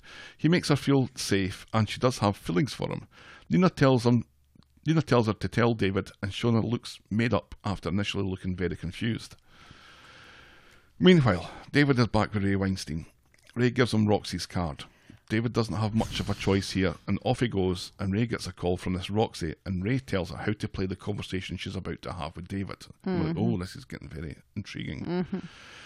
David, who in the last half hour hasn't secured a job at the factory, is at the factory telling Sarah that he's selling up. She thought he was joking and doesn't know how he can sell the house from under her and the kids and Gail. Boo hoo, says David, and then tells her that it's safe to move back into the house because there's no damage to it. Right. Shona drops in on David at number eight. She enjoyed sleeping next to him last night. She felt protected with him and feels protected in this house. And then they talk about a, a kiss she- that they almost had, uh, that they didn't, which was it's kind of icky. She's still kind of this other character and and a little brain damaged, and they're talking about getting their hold of each other. Which they haven't done yet, but she keeps wanting to. Right. And it's kind of a joke now. she offers him sex again, and when he says no, not right now, she tells him that she wants to move back into number eight. Oh, pig's tits, says David, because I'm about to sell this fucking thing. So David is waiting in the bistro when Ray Weinstein comes in. How did it go with Roxy? He asks. Yeah, good, says David, but do apologise to her for mucking her about. Ray's confused. David s- decided not to sell for complicated personal reasons. Ray thinks he should be jumping at the offer. It's a heart. It's a heart over head thing, says David. He thanks Ray again and leaves, and Ray is fucking furious at this. Which is hilarious. Right. I love that. Oh, he walks off towards the camera, and you can see the Not not happy at all. Not happy. He really wanted number eight for whatever reason. He wants the whole he wants the whole street. Eventually, I think. He Why? wants to do something. Why? I don't know. Remember the plans that Bethany saw? Mm-hmm. It involved like all of the street for some reason. Because he already owns Kev's shop. Mm-hmm. Remember, and by by proxy, Gary's furniture business, which is part of that same building. Right. and he's just knocking them all out bit by bit. I don't know. Maybe he's going to knock the whole street down and build a huge hotel conglomerate there because obviously he has all this money and he has so many so many very impressive buildings Five star hotels all, all over. the place. over the place and yet he's always in the office of the bistro. right. On Friday, Shona wants her hole again and then finds some documentation that she's able to understand has something to do with selling the house. It's nothing, says David, and he throws it in the bin. And later, Shona wonders how David is going to pay for that sinkhole, and David says he has a plan, and that's as far as we get with that this week. Do you think David has a plan? I can't see them. I can't see them moving out of there. No. No. That house is going to stay. Yes. Ray's not going to be able to get his mitts on it for No. whatever reason. No. They're going to have to fill it in somehow. Yeah. What about the council? Shouldn't the council be responsible for this in some way? I don't know, it's private property. Like when there's an earthquake. Well, it's the government that steps in there. It's not the fucking council that steps in, is it? Right. Well, where is the government then? Who is mayor now? we know it's not Sally anymore. Somebody has to be mayor. Somebody has to come in and say, right, well, this is very concerning and, you know, we're going to get an archaeological team out here and, you know, and geologists and figure out why this sinkhole opened up this particular place and whether or not because you'd think that the community there doesn't seem to be any concern Nobody gives a shit. nobody cares about this sinkhole behind number eight when if the sinkhole is opened up behind under number eight one stands to reason that it could open up anywhere on the street and that everybody should be concerned about this Or expand a little bit. right There's not a single cone to cordon it off. there's no caution tape No. There should be at least somebody standing in a fluorescent jacket next to it, right warning people away. And it doesn't seem like David has called anybody in a fluorescent jacket who's in a position of authority to to actually do anything about this. I saw some comments on this uh, in various places uh, last week that I don't think we mentioned that when it happened, nobody seemed nobody seemed entirely surprised. I think the first thing that David did was just put his hands on his hips and frown and look into it. Right, because and and but that was because he thought Shona was down there. But then once Shona shows up with her banana, oh, it's all right then. Nobody died. It's fine. Imagine all the things that have gone in your in your life, all the the, the backstabbing and the uh, the the murder and the violence and the mental health problems and the the the the relationships that have that have uh, broken up and your bereavements and and your your own struggles with uh, with, with your own temper and your imagine all those things that you have that must have gone on in your your life to be so jaded at a sinkhole in your backyard that the the most emotion you can muster is to put your hands on your hips and frown. That boy's been through a lot. This is true. Our next story today is Dev's woes. Ugh. On Monday in the store, Dev Oh, we're calling it Dev's woes now and not Ash's next heartbreaking storyline. no, I think we moved on. I think it's Dev's woes now. Huh. I meant to change that, and I obviously couldn't be bothered because I also didn't write an intro, which means that I haven't written an outro. It's fine. You'll be fine. In the store, Dev complains about Asha's lack of respect to David and well, not David? Not, not he's explaining to David about Asha's lack of respect is a bit way Okay. of phrasing it, and wanting to move out. David thinks it's all bravado. So Asha and Aadi 2.0 are chatting at home. She's still adamant that she's out here as soon as she's 16. She teases, he teases her about it a bit, and then tries to remind her that Dev isn't the prick that she, she's making him out to be. Asha- Seriously. Asha thinks Mary brought them up. Aadi doesn't blame Dev for freaking out. The two of them argue about who Dev prefers out the two of them, and then she leaves to go to complain to Nina. That's quite funny that each of them thinks that Dev's the, the other's favourite. Right. She misses her mum, which Nina can relate to. Uh, when a parent lives in your head, they can do no wrong. Right. Oh, such sense coming from Nina. Absolutely. It worked out for her better when Nina realised this. She recommends giving Dev the benefit of the doubt. Trashing a relationship over a boy is pretty stupid. Talk to him like an adult. Dev comes home and is suspicious when Asha says hello. She wants to talk about things, and so does he. He has a spreadsheet about how much it's going to cost to move out.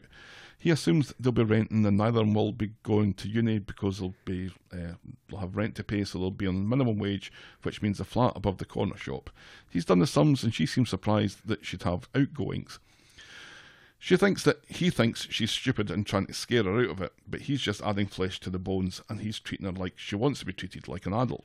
She says ITV Corey's folks are minted and they'll set him up. They're not losers like him, not like the failure, the failure that Dev has become. Ugh. He suggests they phone them to discuss, but she says if he does, she'll never speak to him again. Right, which means that she's he's basically just called her bluff there. Right. Because if ITV Corey's parents were so wealthy, why is he still going to public school? Whereas she's going to this really expensive, you know, private school because of all of this stuff that she's gotten into. She's the reason he's skint. Mm-hmm. So, of all the gall, Oh, but she didn't ask him to do any of that. seri- but still, In fact, she didn't really want to go to the public school anyway because it didn't make any difference because the adult- private school. Yeah, because I've been different mm. things, but whatever. Because they already knew about the whole sex tape thing, Right. Yeah. so it served no purpose. right. It's, but, and then I don't know what I don't know who he's paying to keep this off the internet. right. This Or just to wipe things This- once they show, you know, when they pop up. internet fairy. Yeah. Which do exist. There are people that, you know, you can pay to improve your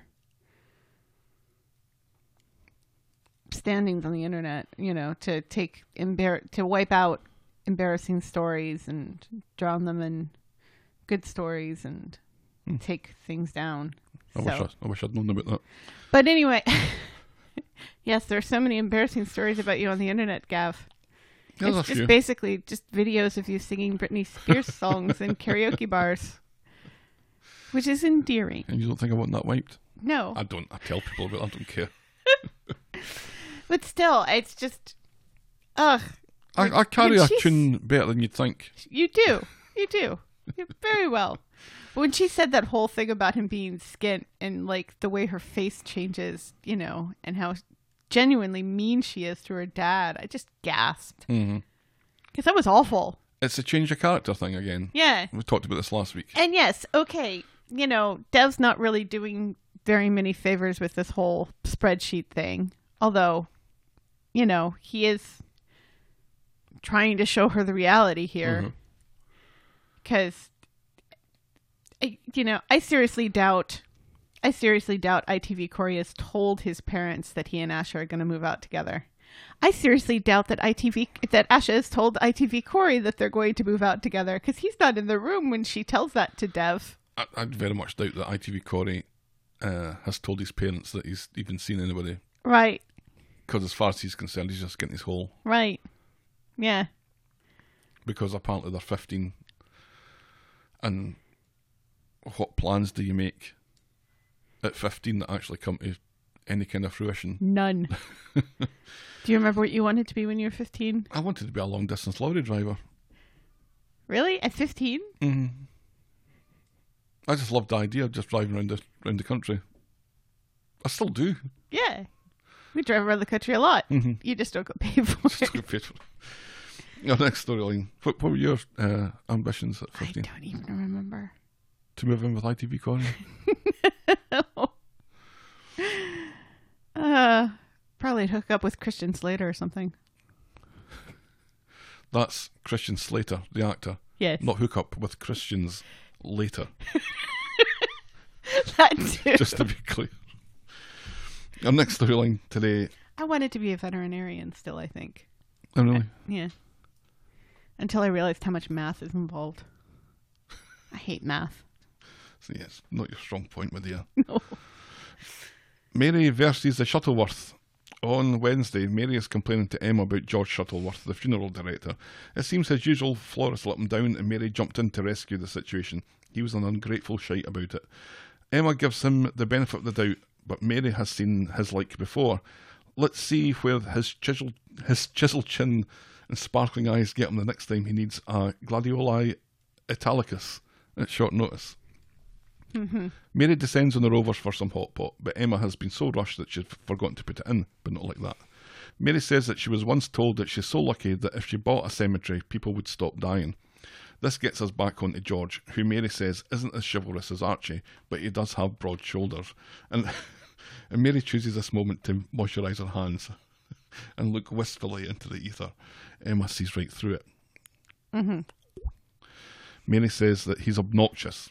Emma thinks that there's nothing wrong with a bad boy, so maybe she just thinks that she hates him. Bollocks, says Mary. Then in comes George to apologise for the morning. She accepts his apology, and as he's about to leave, he complains about the droopiness of her flowers. And I did not see a chiseled chin or, or broad shoulders or, or sparkling eyes. He, I, I thought he does have uh, broad shoulders.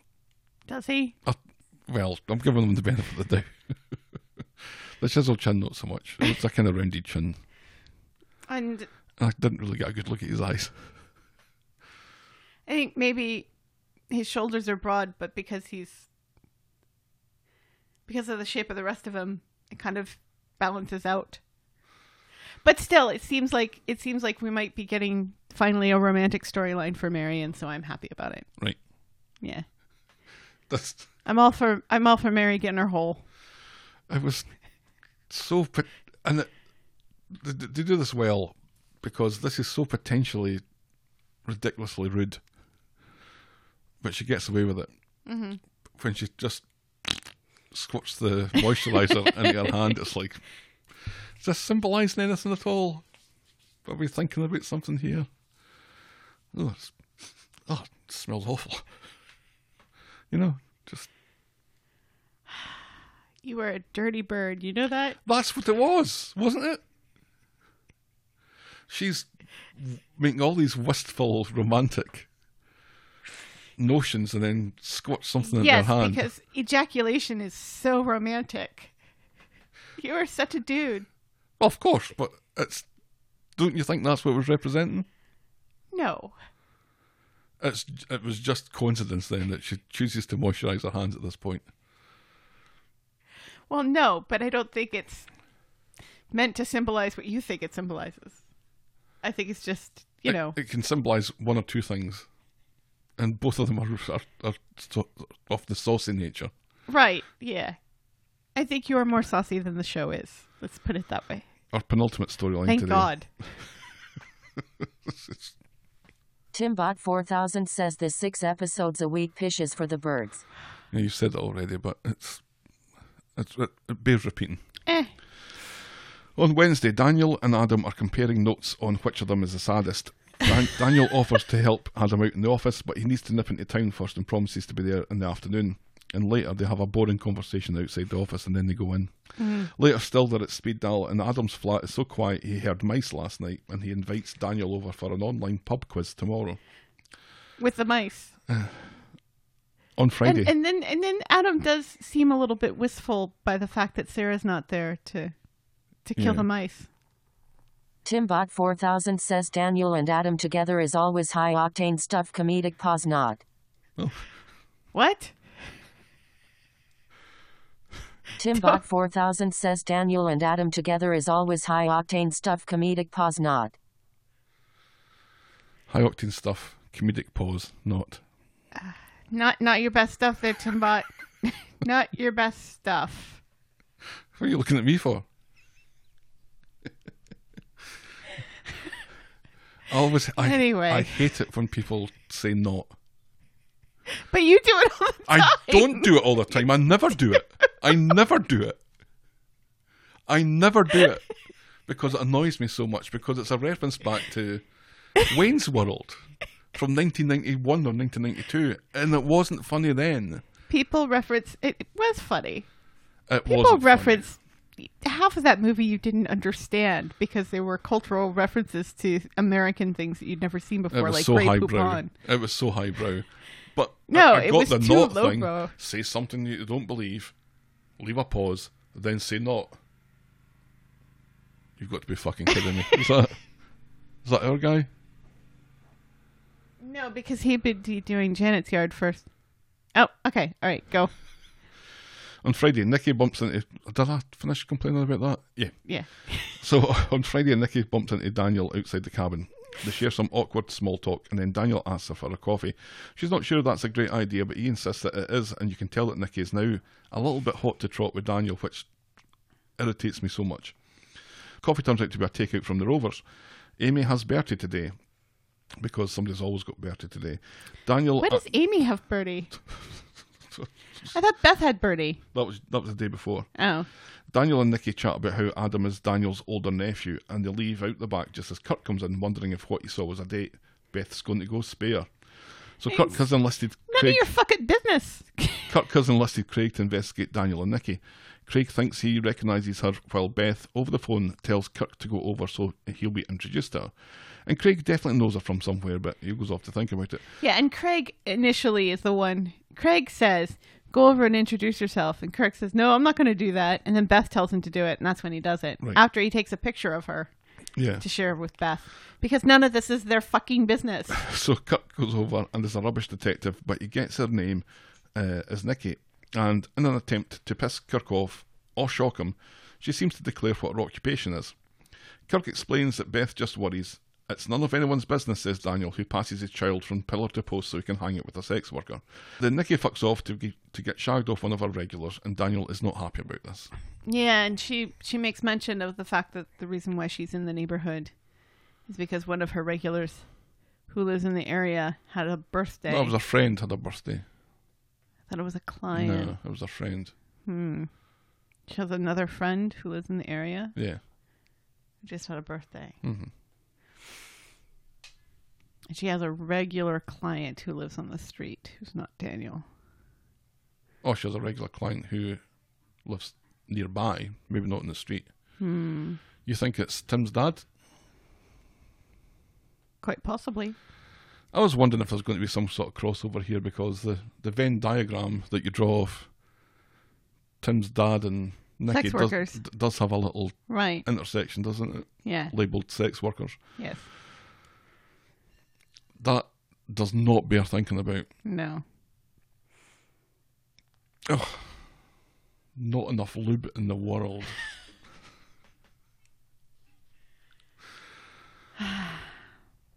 Okay. Any port in the storm? Your hole's your hole. So this was boring. The whole Kirk and Beth bit of it just really annoyed me because I know I liked that bit. That was the bit that I liked out of this. because Sinead's dead This, this is true. and Daniel has hung out with Nikki multiple times, has been on the street with Nikki multiple times, and now mm. all of a sudden, I'm not sure multiples, right? well, he's had her over. Yeah, Kirk and Beth don't know anything about it. Nobody knows about it. Right. Adam barely knew about it. Right, but still, it's just. I don't know. It just. It was kind of annoying, and. I'm I'm glad you liked it. And it's also annoying, you know, Craig being, oh, I know I recognize her from somewhere because, like, the implication seems to be by Craig and that lawyer that Adam bumped into the other day that being a sex worker means that you automatically have a relationship with the police. Yeah, she's getting lifted all the time for prostitution. Right. What's your problem with that? It I don't know. It just it, it, it makes it seem seedier than that I think it is in this situation. You know, it's not like she's a streetwalker. It's not like she's getting high, you know, and it's not like she has a John or not a John, uh pimp or something. It's not like she's walking around the street wearing stilettos and fishnets and smoking and So the attire makes a difference then. well, partly. I can't remember. There was a sitcom in the 80s, and I can't remember which one did this, where. Oh, it was Murphy Brown. There was an episode of Murphy Brown where where she goes undercover as as a sex worker. She and the the other lady who works in the newsroom, and um, and they dress up like streetwalkers, but it's actually you know the more professional ladies who dress normal, or not normal, but you know what I mean. I don't know what you mean. you know, they walk No, into they walk into this party where they're supposed to be undercover to get a scoop for some sort of story. I think there's like a politician who's paying sex workers and stuff and their their contact is is dressed in a suit and it's hilarious because they're they've got their like hair feathered up and lots of hairspray and you know being stereotypical and it just it feels like in this storyline with the Nikki character, Corrie is being very, very narrow in threading that needle between the stereotypical idea of a sex worker and you know what many sex workers are and are trying to do saying what we do is legitimate work and we shouldn't be constantly arrested for it and it should be legalized and and monitored and all this other stuff. You know what i'm saying Not at all. Oh. Our final storyline tonight is about Abby. this morning On Wednesday, Kev is heading somewhere for something and he's going to be gone for a couple of days and he's taking Jack with him. Oh, pig's tit, says Abby, because that means that she's going to be left in the house with Debbie. it's like a track tournament or something, Something like that. Play nice, says Kev. And then uh, Debbie sees Peter coming out of the store, and Debbie once again gets to see something, something going on, and exchange glances between him and Abby. And Dev, Sally's doing her best to sing Abby's praises to Debbie. The edginess is a defence mechanism to give you something to dislike about her, just in case you do actually dislike her. When pressed, Sally admits that there was a thing between her and Peter, but now it's all water under the bridge, and it was before Kevin's time.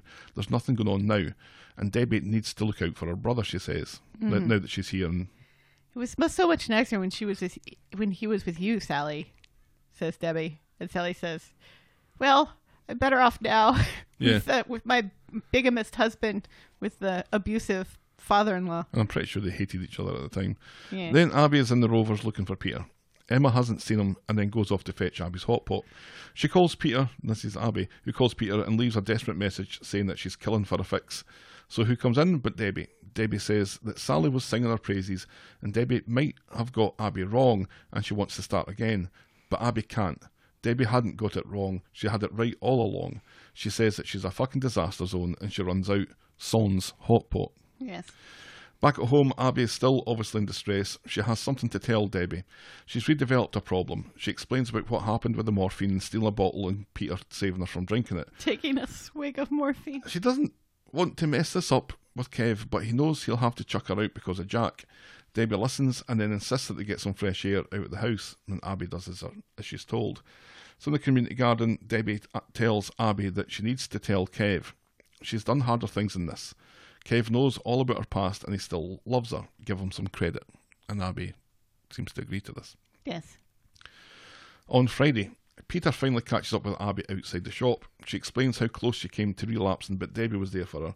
She only intended to tell her a little bit, but the can of worms opened up and it was Wormageddon. Peter's worried that she'll tell Kev, but that's Abby's job to do today. She thinks that he'll dump her. Peter's worried that Kev's going to find out why. because he doesn't He want abby to get dumped I don't know, he seemed to be wanting to cover his back a little bit there. Is it with him and Carla? yeah I don't understand that. Anyway. no Kev gets home and Jack immediately disappears upstairs to play Xbox, unseen. right yes Mm-hmm. uh-huh We didn't hear anybody running up the stairs. no Jack's not there. with with one leg Hopping up. No, that's no, that's not. That's that's cruel. Kev's missed Abby. There's some sophisticated misdirection here as Abby and Debbie talk about getting hot chocolate when what they're really talking about is Abby telling Kev. No need to do it right away, says Abby and Debbie. Abby and Debbie abby so and close debbie to, so close together. Seems to bite the inside of her cheek. Kev goes off to get Jack's kit washed, and Debbie immediately pounces. Get him tell. Abby wants just one last supper with Kev before he dumps her. one last supper So Kev and Abby are in Speed Daal, and Kev is waxing lyrical about a holiday in Mexico. Abby isn't so sure. It's not all drugs and violence, says Kev. Great. Ay, ay, ay, ay, ay. Ay caramba. No, no, that's not, that's not what I said. They continue to chat as Peter comes in and he nods at Abby, which Kev spots. What did I say? says Peter. And Kev's confused. What did you say? And Abby says that she bet Peter that they would get there before he did. But Kev doesn't think that makes sense because she didn't have a chance to tell Peter. And also, it doesn't make sense. No, oh, yeah. Abby confesses that she has something to tell Kev and he's not going to like it. They go home. and- and- what? They're sitting in Speed Daal. She says, I have something to tell you, and you're not going to like it. But first, let's finish eating, pay our bill, and then walk home, and then I'll tell you. They don't finish eating because they've still got the. Oh, I think they've got their little leftovers. yeah, they've got their leftovers. So let's take let's let's call the waiter over and get our takeaway. Gets bagged up, Get this bagged up, pay the bill, and then leave. walk home. And then I'll tell you. No, you tell him right then and there. And she- what? Well, she explains about the accident and the morphine and how she's using again. But she's not. And she stole a bottle from the hospital. She has meetings and stuff, but it's so hard. You're back on drugs, says Kev. No. I'll pack my bags, she says. Kev understands that this is down to the twins. Abby says it was one time. Abby says it was a one time thing, but it was hard.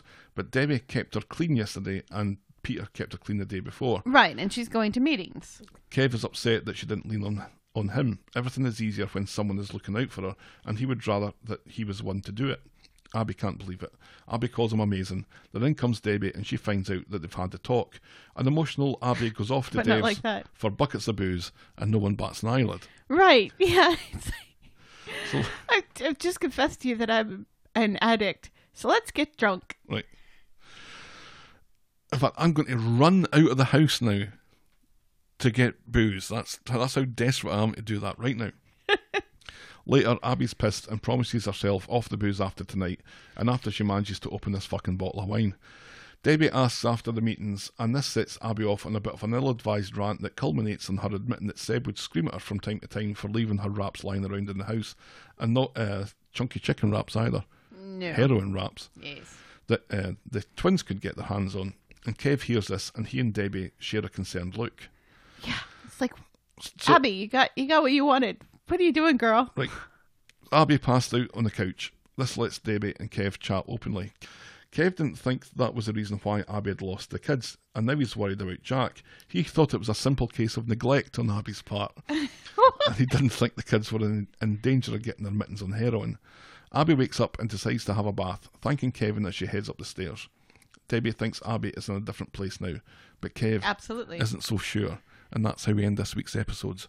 Oh, Oh, for fuck's sake. For fuck's sake, Kev. She's absolutely in a different place. Shut up. You just said, it's okay. I want to support you. I'm here for you. I love you. And then, like, five minutes later, you're like, well, I don't know about this. What? Ay, ay, ay. I just. he didn't. He knew that she was a heroin addict, which means that she's going to have heroin. He didn't think When the he- kids were able to get to the heroin. But So he's she- worried that she's going to relapse and leave heroin lying around the house for Jack to get because apparently Jack is more vulnerable than a couple of toddlers. Mm-hmm. Because let's remember, when Abby was like this, is when the twins were very young. Mm-hmm. Jack's not very young. Jack is not more vulnerable than a pair of toddlers. It seemed that the fact that he's got one leg was coming into this. Right. After after he's just gone to a track meeting and, has won me- medals for medals, running. Right. It was also the insinuation that it was all right as long as all she was doing was neglecting their kids. Right. Yeah, if it was just neglecting, you know, Good old fashioned neglect. and stuff, that's fine, but passing out where the kids could get to her drugs, well, that's not fine. Passing out untidily. Tidy up behind yourself, girl, before you pass out. Make sure to put the heroin away before you pass out. On a shelf uh, Yeah. above Above the height of a toddler's head. Don't maybe, leave any sharps around. maybe put it in a, in a, a special uh, uh, kid-proof container Make sure that spoon cools. sufficiently before you pass out. Right. What what exactly fairy tale he- heroin addict does Kev have in his mind here? And she's not on heroin. She took a swig of morphine that if she had asked the doctors for, they probably would have given her. She doesn't want it though. or- or And does she doesn't want it. She's already poured it out. She's going to meetings. She's confessed it. She's strong. She's not. The way she explained it really infuriated me too, because the way she explained it initially made it sound like she was using right then and there. Right. She's using again. Yeah. But Wait, she's what? not. She took a swig of morphine, which is not something you can actually do. I was. Like, did we miss something? Is she injecting again? And No. no, none of that happened. No, she had a moment where she was like, "Oh my god, something bad's gonna happen." I'm just concerned that we have two couples here with the with Kevin Abby and Peter and Carla, and they seem to be that their paths seem to be colliding here, Yeah, and I get a feeling this is going to get a lot messier before it tidies itself up. yeah, And I don't know how I feel about. I mean, the Kevin Abby thing. While I was very much a proponent of it and and predicted it, and you were poo pooing it all, all the way, I right. And like, then once is- it happened, we were both thing. like, eh. Yeah, I'm not too sure I wanted this to happen anymore. So I don't really. If that fizzles out, I kind of worry about Abby, but I'm not really that invested in the relationship. I do like Peter and Carla together, though. "Yeah." I don't want to see that fucked up. Again, Right. Yeah, because that's a kind of case of been there, done that. Right? They are the. Ross and Rachel of the show. But they, they seem to be, or they seemed to be, after that whole uh, Scot- uh, Scottish Vicky thing.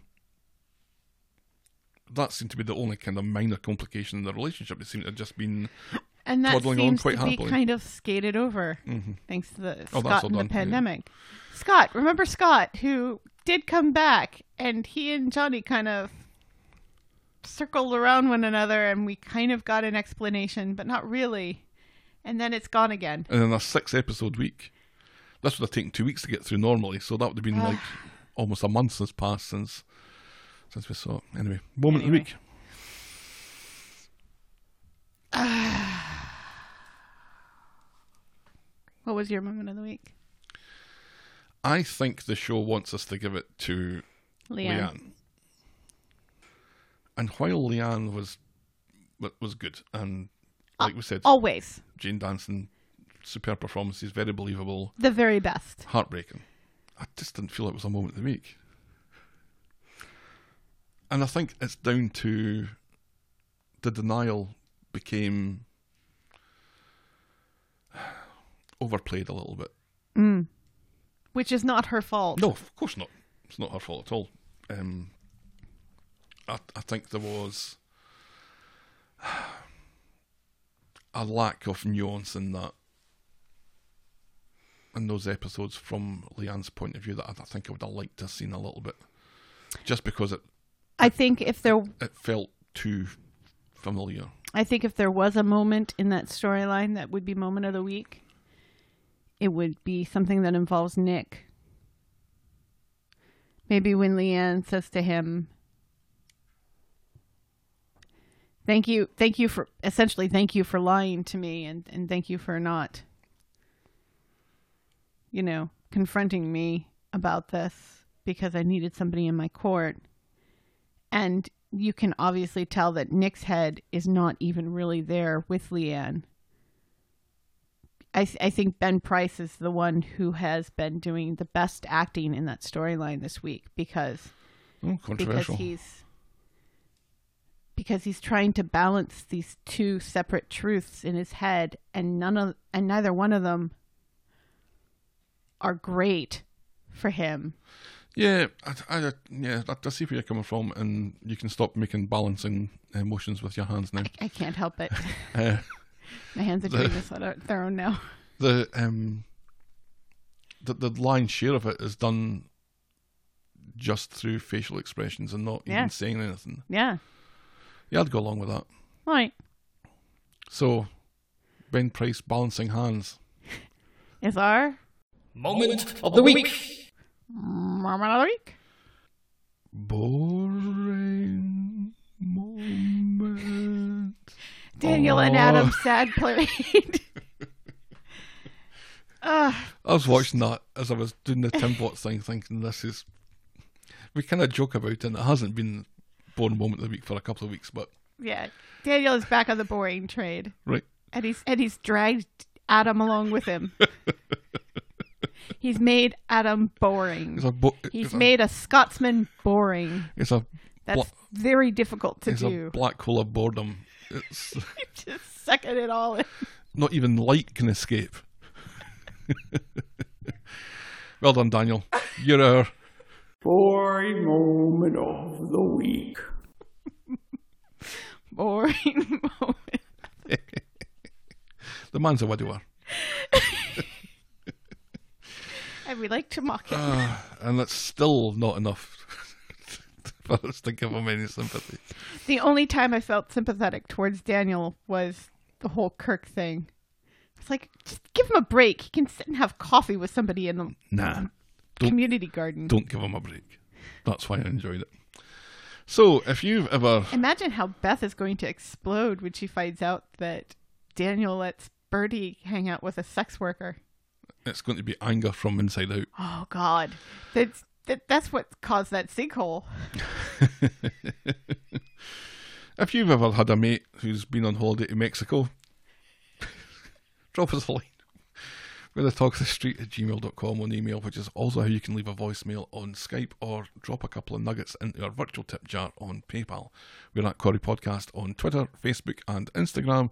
And please, if you have any inclination whatsoever, leave a rating and review on iTunes and on our Twitter bio you can find a link to our merch store where you can buy plain white t-shirts with some black writing on them. Thanks for making it to the One end. of which will eventually be doesn't Yeah. work at the factory. Yeah, I'll do that this weekend. Thanks for making it to the end of another episode, and we will be back next week with more. I'll talk on Talk the, on the street. street. Cheerio. Bye.